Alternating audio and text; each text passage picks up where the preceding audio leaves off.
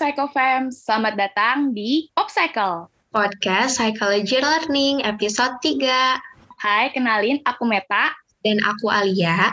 Di sini kami akan sharing-sharing ke kalian mengenai berbagai topik menarik khususnya di bidang psikologi. Matt, ini kita kan udah setahun nih di rumah dan kuliah online terus dikarenakan pandemi. Kamu pernah gak sih ngerasa jenuh atau jadi moody gitu kalau di rumah? Iya Al, aku sering banget loh ngerasa jenuh sampai akhirnya aku jadi bad mood deh. Ya kan, selama ini aku ngerasa kayak gitu. Jadinya komunikasi di rumah dengan keluarga sedikit kurang bagus. Kamu tahu nggak, Matt, cara mengatasinya? Untuk caranya sih aku kurang tahu ya Al. Gimana kalau kita langsung aja nih dengerin jawaban dari narasumber kita yang luar biasa pada hari ini yang juga merupakan dosen psikologi Universitas Gunadarma yaitu Ibu Dr. Aski Marisa, MPSI Psikolog. Halo Bu Aski. Halo Meta. Halo Bu Aski. Halo Alia. Gimana Bu kabarnya? Alhamdulillah baik. Alhamdulillah kalau gitu. Oh Alia iya, sama Meta gimana di rumah? Alhamdulillah baik. Alhamdulillah aku juga baik kok Bu. Syukurlah. Iya. Bu, aku mau tahu dong Bu, gimana sih perbedaan kegiatan Ibu di awal pandemi dan sekarang nih yang di mana orang-orang kayak udah mulai bosen banget pengen keluar rumah. Oke, dulu pas awal-awal pandemi itu pasti kaget ya, karena kita harus menyesuaikan lagi dengan jadwal rutinitas yang baru. Yang mungkin biasa kita bisa di luar rumah hampir setiap hari kan untuk kerja, terus tiba-tiba kita harus di rumah. Begitu juga untuk anak-anak. Awalnya pasti stres, baik untuk saya maupun untuk anak-anak di rumah itu pasti. Nah, untuk menghadapi ini ya, pertama pasti butuh adaptasi yang bagus. Adaptasi yang bagus itu misalnya kayak kita komunikasi. Saya ngomong dengan suami, terus kita juga ngomong dengan anak-anak di rumah bahwa situasinya harus berubah. Awalnya memang membuat kita cukup stres ya, tapi alhamdulillah sejalannya waktu sudah mulai terbiasa. Misalnya dengan kegiatan-kegiatan baru yang gak hanya sekedar belajar atau mungkin bermain gadget, tapi juga dengan uh, dialihkan dengan permainan yang lain kayak gitu. Oke Bu, uh, selain itu ada nggak sih Bu hal-hal yang positif nih yang bisa Ibu syukuri dari masa pandemi ini? Positifnya adalah kita jadi lebih dekat satu sama lain. Uh, yang biasa kita hanya ketemu office hour, uh, saya bekerja, terus mereka sekolah, kita ketemu cuma sore atau malam. Sekarang kita bisa ketemu lebih sering dalam arti kata, ya udah dari bangun tidur sampai tidur lagi, terus dengan kegiatan yang hampir sama lah setiap hari, tapi akhirnya kita menjadi lebih dekat, bisa sharing lebih banyak, keinginan, harapan. Memang awalnya nggak terbiasa ya, apalagi misalnya saya dengan suami yang sama-sama bekerja, tapi begitu karena kita lebih sering di rumah, otomatis kita berusaha bagaimana caranya mengatasi setidaknya meminimalisir emosi-emosi yang ada. Misalnya yang tadinya harus di kantor stres dengan kerjaan, terus tiba-tiba anak minta ajarin sekolah apa segala macam. Nah itu pelan-pelan kita harus belajar. Apalagi udah mau setahun ya. Tapi kan proses itu nggak langsung dalam setahun itu oke okay, nggak. Tetap harus ada penyesuaian terkait dengan kegiatan. Nah itu awalnya iya, memang butuh usaha. Betul banget. Tapi Bu, uh, misal nih Ibu lagi stres nih, kayak misalnya dari perkuliahan, atau apa hmm. ngajar mahasiswa. Terus misalnya anak Ibu minta ini itu, misalnya kan di rumah sibuk ya Bu, misalnya beres-beres segala rupa. Ibu gimana Bu ngatasinnya? Oke, okay, baik. Uh, pertama, kalau untuk saya mengajar nih, saya akan minta pemahaman dari mahasiswa saya bahwa saya lagi di rumah, maka otomatis nanti mungkin akan mendengar suara tentang anak kecil atau mungkin anak saya tiba-tiba masuk ke dalam video cam gitu kan. Itu harus pelan-pelan diajarkan. Tapi kalau misal terkait dengan kerja memang tidak bisa apa menampilkan anak gitu, saya akan komunikasi dulu dengan suami bahwa saya ada kerjaan jam sekian dan sekian, minta tolong anak-anak dipegang. Nanti gantian. Kalau suami lagi rapat, nanti tolong ya, aku lagi rapat nih anak-anak sama kamu. Nah, itu kayak gitu. Salah satu situasinya seperti itu. Jadi bagaimana kerjasama yang baik antara suami dan istri terkait dengan pengasuhan anak atau misalnya dalam pembelajaran anak seperti itu. Oke Bu, tadi Ibu udah menjelaskan ya beberapa uh, cara-caranya. Hmm. Nah, terus Ibu kadang suka ngerasa jenuh nggak sih dengan hal-hal tersebut? Kalau dibilang jenuh sih mungkin ada sedikit ya karena kita rutinitasnya cuma bangun pagi seperti itu nyiapin sarapan beresin rumah terus begitu aja terus berjalan. Tapi yang tidak jenuhnya adalah dengan celetohan anak-anak, eh, sikapnya anak-anak, terus perilakunya anak-anak, kegiatan kita sama anak-anak pun berbeda-beda. Nah mungkin nggak jenuhnya di situ. Kalaupun kita jenuh di rumah, eh udah ya kita muter aja misalnya. Saya akan ngajak anak-anak muter keliling kota, cuma masuk tol, keluar tol, itu bagi mereka sudah menyenangkan. Atau mungkin ajak mereka sekedar drive thru untuk beli makanan itu udah buat mereka happy banget. Kalau dari anak ibu pun suka bercerita nggak sih Bu sama Ibu Aski perihal mereka jenuh atau mereka bosen nih di rumah aja? Oh itu udah pasti. Mereka selalu ngomel, Mama kapan sih kita ke mall lagi? Aku udah lama loh nggak ke mall. Itu selalu mereka bilang ke saya, kapan mah ke mall? Kalau ke mall cuma nganterin Mama kita nggak boleh turun, gitu kan? Ya memang ada aturannya nak. Anda misalnya kan kita bilang tuh ada pengumuman dari pemerintah hanya usia berapa yang boleh. Itu kasih pemahaman kepada mereka, saya foto, mereka suruh baca. Tuh kan kakak nggak boleh ke sana, belum waktunya. Ih kapan sih mah coronanya pergi, aku nggak bisa ke mana-mana nih, gitu. Adalah seperti itu. Tapi mereka sih so far sejauh ini saya beri pemahaman mereka paham. Misal di berita ketika orang meninggal, orang sakit, apa pakai ventilator, itu saya kasih tahu ke mereka seperti apa sih sehingga mereka punya bayangan bahwa oh ya penyakit ini berbahaya sehingga memang ada waktunya mereka boleh keluar atau tidak kayak gitu. Lalu menurut Ibu penting nggak sih Bu menjaga hubungan baik dengan keluarga? Penting banget ya. Pasti apalagi kalau keluarga kita yang jauh atau misalnya kita udah lama gak ketemu, itu penting untuk menjalin silaturahmi. Entah dengan teknologi seperti ini kita berbicara dengan video call atau mungkin dengan text group itu boleh sangat penting karena kita perlu support. Apalagi ketika salah satu keluarga kita ada yang terkena COVID, itu pasti kan butuh support banget. Ya. Nah, makanya kita perlu social support dari keluarga seperti itu. Bahkan ini lebaran tahun kemarin, saya sama sekali gak ketemu keluarga, itu kita otomatis Zoom. Seluruh keluarga di seluruh Indonesia, karena yang biasa ketemu jadi nggak ketemu. Nah, itu kan penting banget sih untuk menanyakan kabar, terus menanyakan gimana keadaannya. Karena adanya physical distancing, kita nggak pernah ketemu ya, setidaknya secara sosial kita masih bisa bersosialisasi yang baik. Oke Bu, aku mau nanya nih Bu, misal ada teman-teman kita yang mungkin kurang dekat dengan keluarganya atau dengan orang tuanya. Gimana sih Bu tips dari Ibu supaya teman-teman kita ini tetap nyaman di rumah, tetap bisa berkomunikasi dengan baik gitu? Nah, dasarnya komunikasi. Yang tadinya tidak terbiasa, mau nggak mau harus mulai belajar untuk berkomunikasi. Yang tadinya tidak terbiasa untuk mengungkapkan pikiran, keinginan, apa pun itu harus belajar komunikasi. Nggak hanya dari sisi anak, anak, tapi dari orang tua pun iya. Karena kita nggak pernah tahu ya bagaimana sih pikiran anak kita atau bahkan pikiran suami saya sendiri saya nggak pernah tahu. Nah salah satu caranya adalah kita bagaimana berkomunikasi yang baik. Pelan-pelan tapi itu akan harus dilakukan. Dan ini kan basicnya sebenarnya dasar banget. Kalau misalnya dari kecil mereka sudah tidak terbiasa untuk mengungkapkan, maka nanti besarnya pun akan kesulitan bagaimana mengungkapkan. Jadi kalau misalnya memang sudah besar seperti kalian berdua, gitu ya, itu memang pelan-pelan memang harus berusaha untuk mengungkapkan. Kalau memang tidak bisa langsung secara verbal, mungkin secara lisan tulisan boleh. Atau mungkin bisa pakai teks gitu kan. Kan biasanya ada WhatsApp nih ngomong aja apa yang kamu inginkan apa yang kamu rasakan. Karena orang tua pun nggak bisa menebak apa sih pikiran kalian mau kalian tuh apa mau seperti apa. Nah itu perlu dilatih dari sekarang. Karena itu memang social skill yang sebenarnya harus diajarkan dari anak-anak baik Bu, tadi kan Ibu udah ngasih tahu ya Bu tips-tipsnya. Nah, hmm. uh, tapi kan untuk sebagian beberapa orang ya Bu, uh, seperti saya itu kadang egonya itu lebih tinggi ya Bu, dan sulit untuk mengungkapkan hal tersebut kepada orang tua. Dari Ibu, hmm. ada nggak sih Bu masukan untuk kita-kita yang memiliki egonya itu lebih tinggi? Karena nggak, menurut saya tidak semuanya bisa mengungkapkan secara mudah Iya, itu memang. Itu karena pola dari kecilnya kan mungkin tidak terbiasa yang ada misalnya kalian hanya menurut atau misalnya uh, apa kata orang tua semua dipilihin. Nah, sekarang kalian harus mengubah mindset itu. Kalian rubah bahwa oke okay, baik saya punya ego tinggi tapi saya harus bisa berusaha memahamin ya setidaknya kita menurunkan ego. Memang tidak semudah diucapkan tapi kita harus belajar. Kenapa? Karena manusia itu makhluk yang paling hebat. Mereka belajar mereka proses adaptasinya luar biasa. Kamu bilang ego kamu tinggi. Ya cobalah pelan-pelan. Jangan gengsi untuk nanyakan dulu. Misalnya mah kabarnya gimana? Mama ngapain nih? Gitu. Pasti mama kamu cuma bilang tuh Ben kamu ngomong kayak gitu biasanya nggak pernah nanya. Gitu. Ya kan?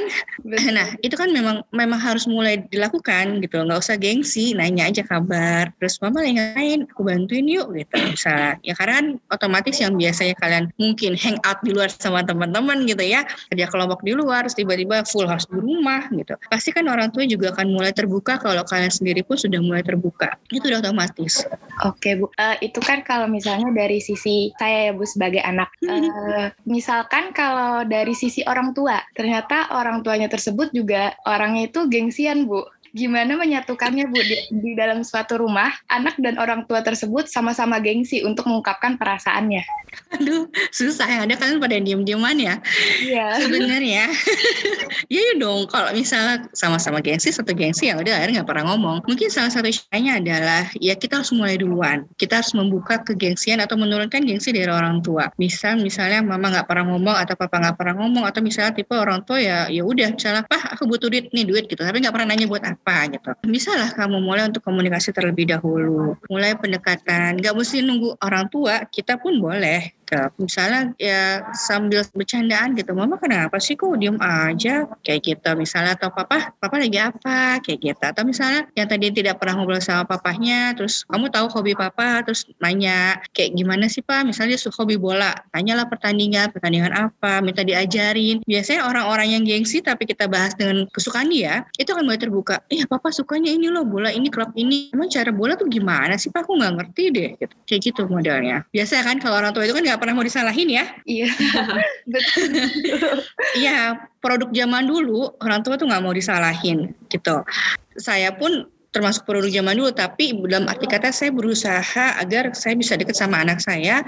Ya jadi saya mulai ngomong apa adanya sama anak. Misalnya mah beliin aku ini dong. Sabar ya mama belum gajian nih misalnya. Dia tahu kapan waktunya. Atau misalnya mah aku mau beli mainan? Loh kakak kan kemarin udah beli mainan. Kok beli mainan lagi? Kan perjanjiannya kita dua bulan sekali atau tiga bulan sekali baru beli mainan. Nah itu boleh seperti itu. Jadi tergantung dari bagaimana kita pendekatan sama orang tersebut. Kalau kita yang sudah terbuka kalau kita sudah legowo terhadap mereka, mereka pun akan terbuka terhadap kita. Oke, tadi kan Ibu menjelaskan ya kayak kita uh, bisa pendekatannya itu dengan cara misalnya ayah kita suka bola, kita tanya-tanya bola nih kayak gitu hmm. kan. Nah, Ibu ya nggak sih Bu cara-cara pendekatan dengan anak gitu uh, supaya uh, harmonis atau enggak misalnya ada aktivitas rutin dan khusus nih yang biasanya dilakukan dengan keluarga? Kalau keluarga saya ya, karena anak-anak saya masih kecil-kecil gitu ya, paling gede eh, SD kelas 3, eh kelas 2 gitu kan. Yang si saya masih TK, ya saya berantakin rumah.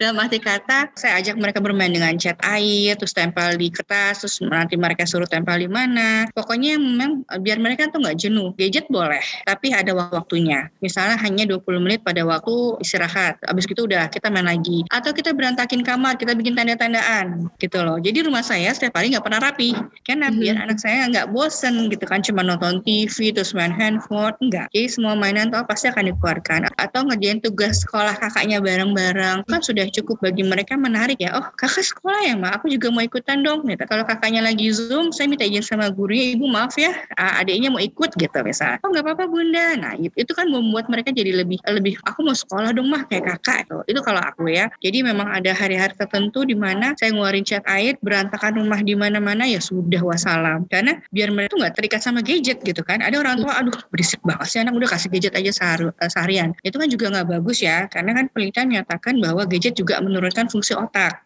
salah satunya atau mungkin kerusakan mata dan sebagainya. Nah, saya tetap membiarkan anak saya bermain gadget tapi ada waktu-waktunya. Itu hmm. aja. Oke Bu, kalau dari saya sih Bu, seringnya Bu ngerasa jenuh, bosan gitu di rumah. Karena saya hmm. cuma ketemunya orang tua saya lagi, kakak saya lagi, adik saya lagi. Sebelum pandemi ini kan saya bertemu sama teman-teman saya, saya nongkrong di kafe, saya jalan-jalan, seperti itu ya Bu. Nah terus tiba-tiba hmm. saya harus disuruh uh, kita di apa ya diumumkan untuk uh, di rumah aja karena adanya COVID-19 ini. Lalu membuat saya tuh kadang ngerasa jenuh banget Bu ketika saya bangun pagi, saya harus kuliah buka laptop, lalu makan siang bersama keluarga keluarga, lalu buka laptop lagi, ada kuliah lagi, seperti itu. Nah, dari ibu ya sebagai orang tua, wajar nggak sih bu anak-anak tuh bosen jenuh gitu dengan rutinitas yang itu-itu aja? Pastilah mereka bosen dan jenuh. Makanya kita harus bisa melakukan uh, kreativitas ya terhadap kegiatan sehari-hari. Misalnya tadi yang mungkin yang kita tidak biasa pernah olahraga pagi, bisa jadi kita olahraga pagi gitu ya. Misalnya kamu bangun tidur, ah bangun tidur ngapain? Oh ya deh olahraga yang tadi tidak kita tidak pernah lakukan, kita jalan misalnya. Jalan di komplek kan gak ada orang ya pagi-pagi cuma pakai masker jalan aja. Terus kayak gitu. Misalnya terus apa coba masak misalnya. Belajar masak itu kan boleh dilakukan atau mungkin kamu punya hobi ya bisa kamu salurkan hobinya tapi harus melihat prokes ya. Syarat-syarat kesehatannya apa aja. Terus pokoknya memang yang tidak pernah kita lakukan coba lagi dilakukan. Kalau misalnya kamu pengen punya hobi, yang misalnya kamu pikir itu bisa kamu lakukan, kenapa tidak? Misalnya entah kamu belajar merajut yang tadi belum pernah kamu lakukan, gitu kan? Atau misalnya belajar menulis atau misalnya belajar coding dan sebagainya, itu kan boleh dilakukan. Oke Bu, baik Bu.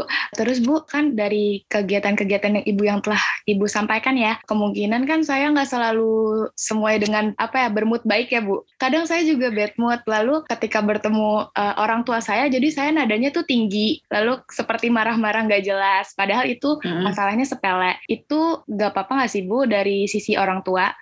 Uh, saya selalu ingatkan sama anak saya, kakak pun ngomongnya nadanya tinggi, kan mama nonanya baik-baik. Oh ya mah, maaf ya mah, aku lagi kesel sama adik misalnya. Ya kita mengingatkan, tapi kadang kalau misalnya saya sendiri pun suka nada tinggi tergantung dari mood juga ya. Sama seperti kamu tadi, aku buat mood akhirnya tinggi. Nah itu harus balik lagi ke diri kita, istilahnya kita harus bisa relief. Relief dengan ada kata menenangkan diri, menyadari bahwa, oh ya sebenarnya kan nggak ada masalah aku sama dia, kok aku jadi marah-marah sih.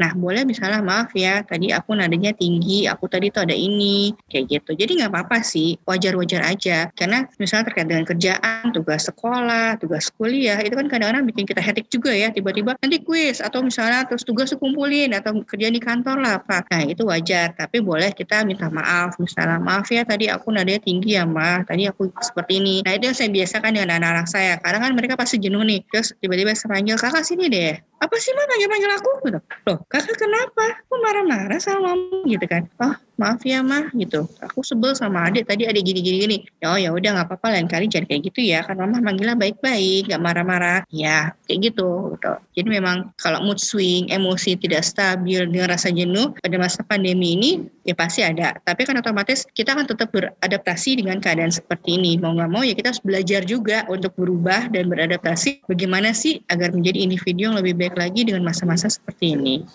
Berarti sebenarnya itu nggak apa-apa ya Bu, asalkan setelah itu kita menjelaskan kepada orang tua kita kenapa kita nadanya tinggi atau tiba-tiba marah-marah ya Bu. Tapi tetap ya usahain jangan marah-marah sama orang tua gitu. Tetap kan? Tapi kan kadang-kadang kita suka kebablasan ya saking stres. Mama pas lagi stres nih gitu gini. Terus pasti mama kamu juga sebel. Nah kalau udah cooling down boleh lah kamu mah maaf ya tadi aku marah-marah sama mama aku nggak bermaksud apa-apa kok. Nah ini yang biasanya egonya tinggi susah untuk minta maaf. Anggap aja ah mama nggak apa-apa. Nah nah itu kita harus belajar bagaimana sih untuk meminta maaf dan mulai berusaha untuk membuka apa ada rasa pikiran kita. Terus apa yang kita ingin katakan itu kita harus belajar. Jangan mau gengsi untuk minta maaf dulu. Walaupun sebenarnya kita nggak salah ya, tapi akan lebih baik kita sebagai anak ya dengan orang tua maaf ya mah tadi aku nadanya agak tinggi tadi aku ada masalah nih di kampus. Kamu cerita aja nanti juga orang tua akan paham kok Oke, uh, kalau gitu Bu, selain misalnya uh, kita uh, selain minta maaf nih, gimana sih Bu hmm. cara penyampaian yang baik untuk kita ngasih tahu nih perasaan kita atau mengungkapkan sesuatu yang apa kita pikirkan ke orang tua gitu? Kalau dari sisi saya, saya selalu biasain ya untuk mengungkapkan pendapat, pikiran, walaupun mereka nggak suka. Misalnya, saya sudah terbiasa bilang, Mama, aku sebel sama Mama, aku marah sama Mama. Kenapa marahnya? Gitu loh nanti kan mereka jelaskan. Tapi kalau misalnya kita kepada orang tua, Iya, kita harus lihat dulu situasinya seperti apa. Apakah dalam keadaan hmm. yang baik, apakah dia lagi santai, atau justru ketika dia lagi hektiknya dengan kerjaan di kantor. Nah, kita harus perhatikan juga waktu-waktu yang tepat. Di mana misalnya lagi santai, misalnya baca koran, atau lagi nonton TV, atau misalnya lagi main di handphone. Nah, itu boleh kita dekatin. Lagi apa sih, mah? Pas sibuk amat, main apa sih? Gitu misalnya. Aku hmm. ikutan dong. Ya, nanti, ganti, nanti ya gantian ya, mah mainnya. Kalau mama kalah, aku main. Terus kalau aku kalah, mama main. Atau seperti itulah. Nah, nanti situ mulai cerita tuh, mah tadi aku sebel deh kuliah. Masa dosen aku kasih tugas susah banget. Emang mata kuliah apa gitu kan? Itu kan bisa deh. Dan bolehlah kita sebagai anak tuh kayak misalnya merendahkan diri dan arti kata, mah aku nggak bisa nih mah ajarin dong atau apa tolong dong gimana ya aku dapat tugas nih bagusnya gimana nah dari mulai diskusi tugas-tugas yang mungkin menurut kita itu sepele tapi ketika kita minta bantuan ke orang tua mereka pasti akan seneng nah, tapi berbeda dengan orang tua ya. Ah kamu kan udah gede. Kerjaan aja tugas kamu sendiri. Kan ada ya orang tua kayak gitu ya Nah, iya. nah itulah orang tua yang suka gengsi karena mungkin pola asuh waktu dia kecil memang seperti itu. Orang tuanya juga seperti itu memperlakukan dia, jadi dia pikir ah sah-sah aja. Nah, tapi kan bisa juga kita bisa ngomong ya, tapi kan aku nggak bisa pak, aku masih butuh bantuan papa nih. Papa bisa bantuin aku nggak? Kalau misalnya setidaknya kita udah usaha lah, kita berusaha untuk membuka. Kalau memang misalnya orang tua bilang ya papa nggak bisa nih, coba kamu tanya teman. Ya udah nggak apa-apa. Tapi lain kali bantuin aku ya kalau papa bisa kayak gitu. Itu boleh dilakukan. Memang sih eh, pada praktiknya nggak segampang saya ngomong gitu ya. Saya tahu tapi itu harus dicoba. Karena kapan lagi gitu. kalau kita nggak belajar dari sekarang ya kita harus mau kapan lagi belajarnya kayak gitu Berarti walaupun uh, seumuran kita nih Bu, nggak ada kata hmm. terlambat ya kalau misalnya ingin lebih dekat lagi dengan orang tua meskipun Tidak. dari kecil tuh nggak terbiasa terbuka gitu. Nah, ya itu dia, nggak ada kata terlambat. Kenapa? Ya justru mungkin suas, uh, suasana seperti ini, pandemi ini memang adalah kesempatan kita yang tadinya jauh menjadi dekat. Walaupun misalnya dulu dengan handphone terus kita ketemu teman-teman berasa dekat, tapi ternyata justru masa-masa ini memang mendekatkan kita pada orang-orang yang istimewa bagi kita. Entah itu dengan orang tua, kakak, adik, sampai kita akhirnya bisa mengenal mereka lebih jauh. Apa sih keinginan mereka, harapan kita, harapan mereka terhadap kita, itu kan kita bisa tahu gitu loh. Seumuran kalian kan pasti yang biasanya cuma apa berangkat, minta uang apa segala macam ya kan gitu loh. Kadang kan istilah istilahnya kan saya juga pernah dalam posisi kan tapi dengan masa pandemi ini kan mau nggak mau kita 24 jam sehari sama mereka. Pasti harus ada yang dirubah dong. Nggak mungkin kita nggak ngerubah itu dengan habit yang biasanya kita nongkrong terus kita nggak ngobrol apa-apa terus tiba-tiba yang selalu di rumah nggak ketemu teman ya berasa dunia udah kayak akhir dari dunia bagi beberapa orang ya kan?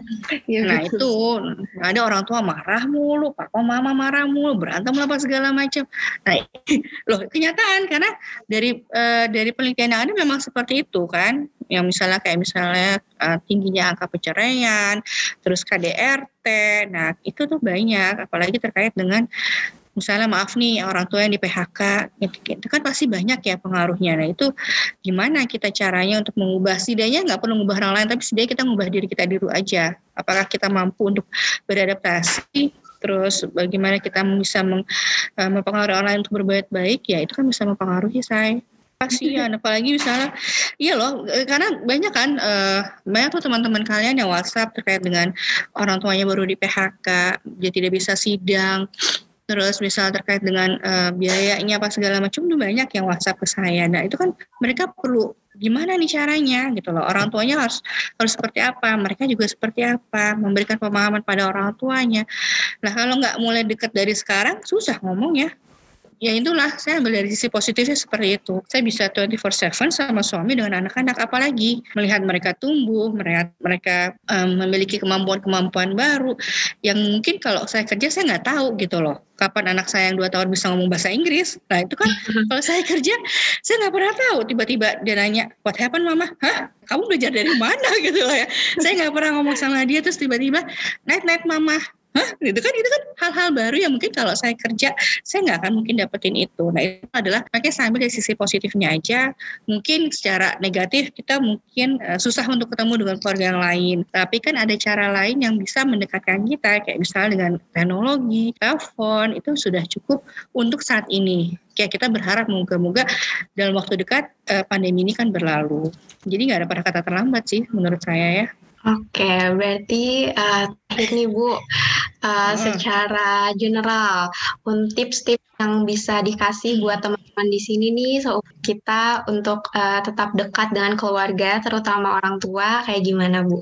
Hmm, tipsnya adalah ya jadilah dirimu sendiri. Tapi dalam arti kata, ya kita kita pernah tahu, kita tahu bahwa orang tua itu pasti nggak pernah salah. Orang tua itu pasti mau yang terbaik bagi anaknya dan berharap segala kesulitan yang dihadapi oleh orang tua itu tidak akan dihadapi oleh anak. Nah itu harus, kita tekankan dulu sebagai seorang anak. Kita harus tekankan bahwa apa yang dilakukan oleh orang tua kita tidak terbaik. Kita dia nggak mau kita susah gitu loh. Dia, dia berharap apa yang dilakukan itu adalah yang terbaik. Nah salah satu caranya mungkin ya kita berusaha berusaha untuk mengapresiasi kebaikan itu. Misalnya, hmm. hal yang sangat sederhana misalnya, yang biasanya tidak kalian pernah siapkan sarapan di rumah, tiba-tiba mama, papa mau makan apa nih? Aku bikinin mau nggak? Gitu. Itu kan surprise bagi mereka, iya nggak? Ya, Karena biasanya, mama aku lapar mama aku main ini gitu terus tiba-tiba kalian yang ngomong mama papa hari ini mau makan apa aku yang masak ya gitu misalnya papa mau bilang aku cuci ini ya atau apa gitu itu kan hal-hal yang mulai awal kita sebagai anak mungkin yang tadinya susah banget itu harus mulai belajar. Karena kapan lagi kesempatan? Kita nggak pernah tahu apalagi di masa pandemi ini kan ya kita nggak pernah tahu lah umur itu gimana. Itu sih saran aku ya. Jadi cobalah membuka diri turunkan ego dan selalu berpegang pada pemikiran kita apa apa yang dilakukan orang tua kita sampai seumur ini itu pasti yang terbaik buat kita. Mereka memilihkan terbaik memberikan terbaik sebisa mereka. Nah kita bagaimana mengapresiasinya? Ya ya kita balik lagi. Apa sih harapannya di kita berusaha untuk mewujudkannya. Atau mungkin itu di hal yang simpel kayak misalnya menyiapkan sarapan hmm, membantu membereskan rumah atau misal ketika orang tua kalian suka merawat tanaman kalian bantuin atau misalnya kalian punya kerjaan di luar sana terus tiba kalian belikan tanaman buat mereka.